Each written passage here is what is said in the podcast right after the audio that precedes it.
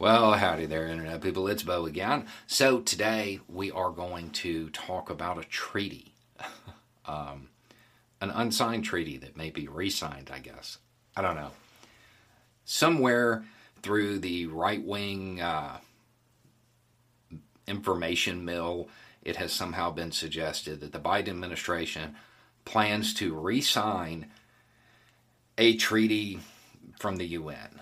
Uh, it's called the U N Arms Trade Treaty.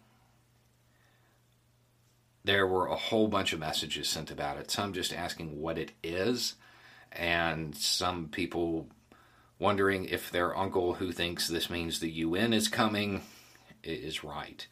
Um, okay, so let's go back to where all of this started to answer what it is. We'll start there. It's an arms trade treaty, exactly how it sounds. It regulates conventional arms, specifically the illegal international transfer of conventional arms. That's what it's about. Now, a while back, Trump said, and I quote, "So in the last administration, President Obama signed the U N Arms Trade Treaty, and in his waning days, he sent the treaty to the Senate to begin the ratification process. This treaty threatened your subjugate, and you know exactly what's going on here, your rights and your constitutional and international rules and restrictions and regulations." I don't know what that means, but at the end of the day, what he was saying was that he was unsigning this treaty.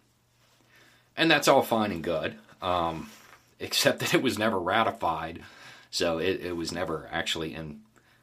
Anyway...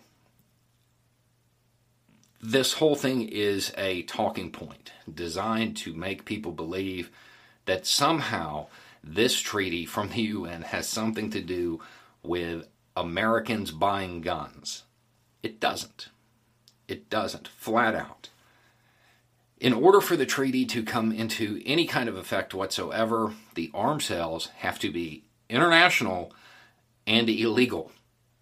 So, if this treaty was to be ratified and, and truly be enforced and everything, it does not stop you from going up to Guns R Us and buying the newest thing so you can look cool at the range. Has nothing to do with that. If you wanted to fill out the paperwork and import a bunch of Yugo Mausers or something, doesn't have anything to do with that. It has to be illegal and international. It has nothing to do with private ownership whatsoever. So how might this apply to an American? If you, I don't know, owned a compound in Idaho and worked out some deal with some guy in Germany to send you a bunch of H and Ks off the books and label it farm implements, then it might have something to do with you. If you bought a bunch of guns in Arizona and drove to Mexico to sell them, then it might have something to do with you. Unless you are already involved in some form of illegal international arms sales, it, it, it just does not apply to you. So much so that in the treaty, it says that it uh, reinforces and affirms the sovereign right of any state to regulate and control conventional arms exclusively within its territory pursuant to its own legal or constitutional system. That's actually in the treaty. In the treaty, it says that the treaty cannot regulate stuff within a country.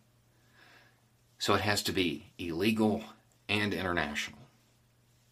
And no, there is no, anywhere in it, that there's, there's no enforcement where the U N is coming. That's not happening either. Um, my guess, again, is that this is coming up because the Biden administration may want to restart the ratification process.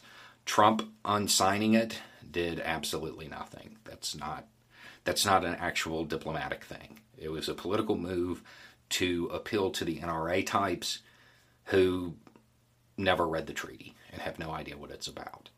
Um, this does not impact ninety-nine point nine nine nine nine nine nine percent of Americans. Why it's coming up again? Because Democrats are in power. So, of course, the U N is, is now going to come for your guns. Um, realistically, this applies to all conventional arms. So, rifles and pistols, all the way up to tanks and aircraft. That's what it has to do with.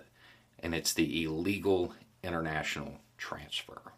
That's what it's about. It has nothing to do with you going up to Walmart and buying a rifle. Anyway, it's just a thought. Y'all have a good day.